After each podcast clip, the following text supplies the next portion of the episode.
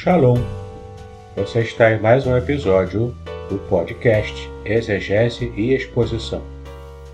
Eu sou Davidson Bilon, sou mestre em Ciências da Religião, sou pastor congregacional, professor de exegese bíblica e também publisher editorial.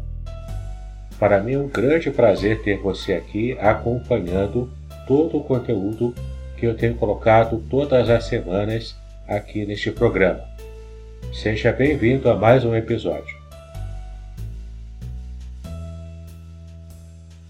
Muito bem, estamos em mais um episódio do podcast Exegese e Exposição, nessa série especial baseada em meu livro O Cheiro das Águas Textos Devocionais para Sua Meditação Cristã, lançado pela editora Contextualizar. Capítulo 4 Bendita Crise o título deste capítulo foi inspirado no livro homônimo da minha grande amiga e incentivadora, a professora Shirley de Carvalho Viana, lançado pela editora Contextualizar em 2012. Mas se somos atribulados, é para o vosso conforto e salvação. Se somos confortados, é também para o vosso conforto o qual se torna eficaz, suportando vós com paciência os mesmos sofrimentos que nós também padecemos. 2 Coríntios capítulo 1, versículo 6. Quando Deus quer treinar um homem, provar e habitar nesse homem, quando Deus quer moldar um homem para que ele desempenhe a parte mais nobre, quando ele anseia de todo o coração construir um homem tão grandioso e audaz, que ao mundo inteiro surpreenda. Veja então os métodos de Deus, observe seus meios. Como aperfeiçoa sem piedade aquele a quem regiamente elege, como forja e fere, lapidando e dando formas que só o próprio Deus pode entender. Mesmo enquanto o seu homem chora, erguendo a mão suplicante, ainda assim Deus o verga, mas nunca quebra. Se isto para o bem do homem for prometido, quando ele usa aquele escolhido, e com cada propósito une o homem ao ato e o ato ao homem, e foi assim desde o começo. Quando Deus provar o seu esplendor, o homem saberá o que ele está fazendo. Este é um poema de Taylor Stone, retirado do livro Vencendo as Crises, Transformando as Situações Desfavoráveis da Vida em Fatores de Libertação e Sucesso, de Denis Kiziar, publicado pela editora Cepal. Ah, espera só um pouquinho. Eu interrompi este episódio para que você possa conhecer onde acessar mais estudos bíblicos como esse. Já que você gosta de exegese bíblica, eu tenho meu canal do YouTube onde eu tenho colocado bastante conteúdo ali toda semana.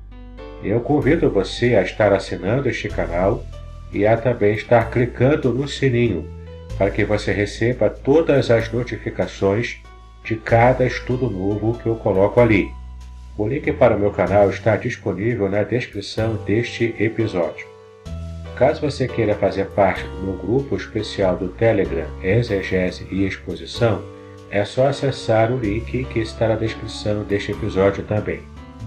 Além disso, eu tenho dois cursos gratuitos que você poderá fazer na plataforma Udemy. O primeiro deles é Estudo Bíblico Indutivo.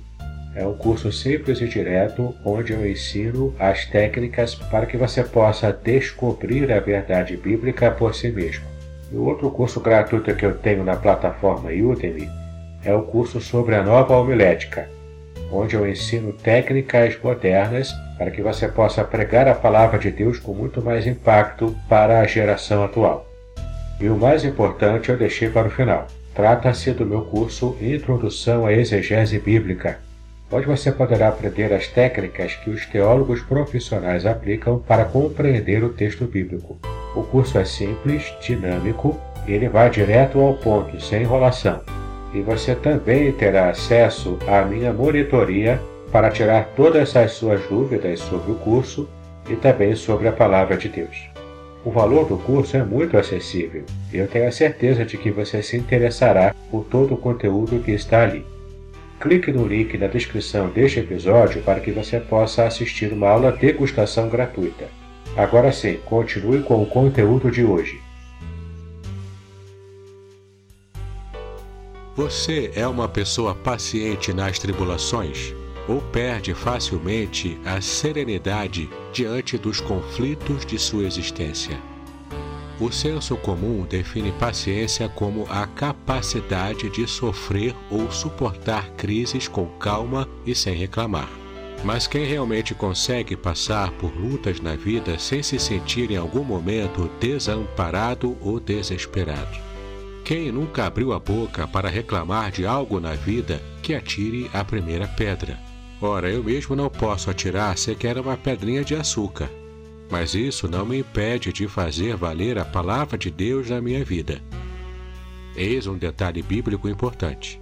A paciência diante das tribulações é uma atitude de confiança irrestrita em Deus.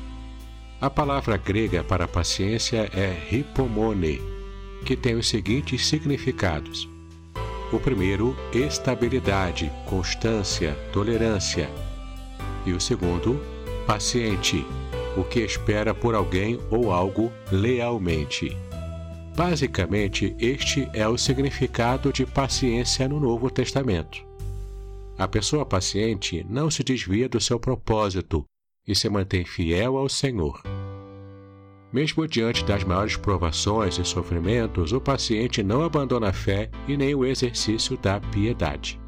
Entenda que o Senhor não tem procurado servos perfeitos como alguns santarrões de porta de igreja gostam de propagandear sobre si mesmos.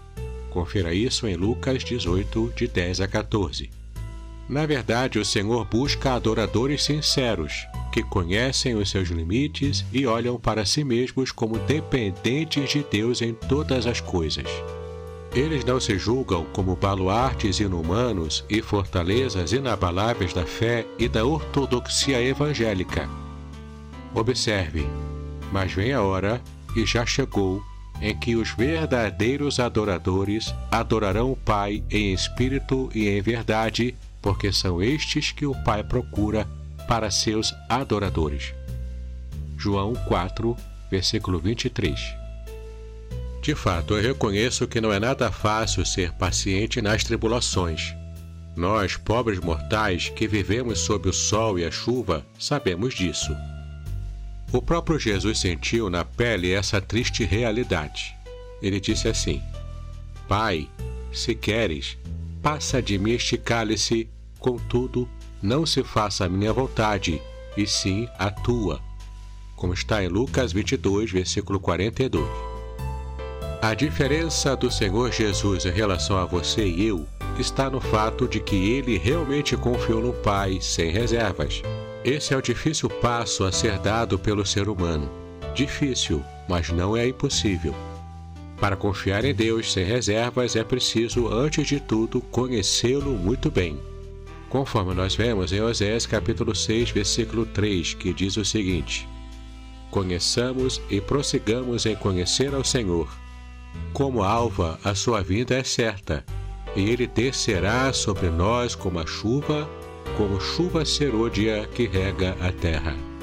Nesse versículo, o profeta destaca três verdades importantes para a vida do cristão. A primeira é que devemos conhecer o Senhor. Não o conhecimento meramente teológico ou intelectual, mas o prático. Em hebraico, o verbo conhecer, yada, traduz a ideia de um conhecimento íntimo, enraizado no convívio contínuo, no andar passo a passo. Já a expressão prossigamos em conhecer traduz a ideia de perseverança na busca pelo conhecimento íntimo do Senhor. Mais do que isso, nos diz o salmista Davi: A intimidade do Senhor é para os que o temem, aos quais ele dará a conhecer a sua aliança, conforme vemos em Salmos 25, versículo 14 e você também poderá comparar com Provérbios capítulo 3, versículo 32. Só depois dessa íntima e perseverante comunhão é que as bênçãos serão experimentadas, e ele descerá sobre nós como a chuva, como chuva serôdia que rega a terra. A chuva serôdia é aquela que vem fora do tempo, inesperada. Se atentarmos para o contexto histórico de Oséias, capítulo 6, versículo 3, veremos que o profeta se refere à libertação repentina do povo de Deus do duro cativeiro. Sim, há uma promessa de vitória para você que hoje talvez esteja semeando com lágrimas, conforme pode ver no Salmo 126, versículos 5 e 6. Mesmo em meio às crises, continue perseverando diante delas. Ainda que você chore durante uma noite inteira, tenha certeza de que a alegria do Senhor virá pela manhã. Salmo 30, versículo 5. E depois de tudo, você finalmente poderá suspirar. Ah, bendita crise!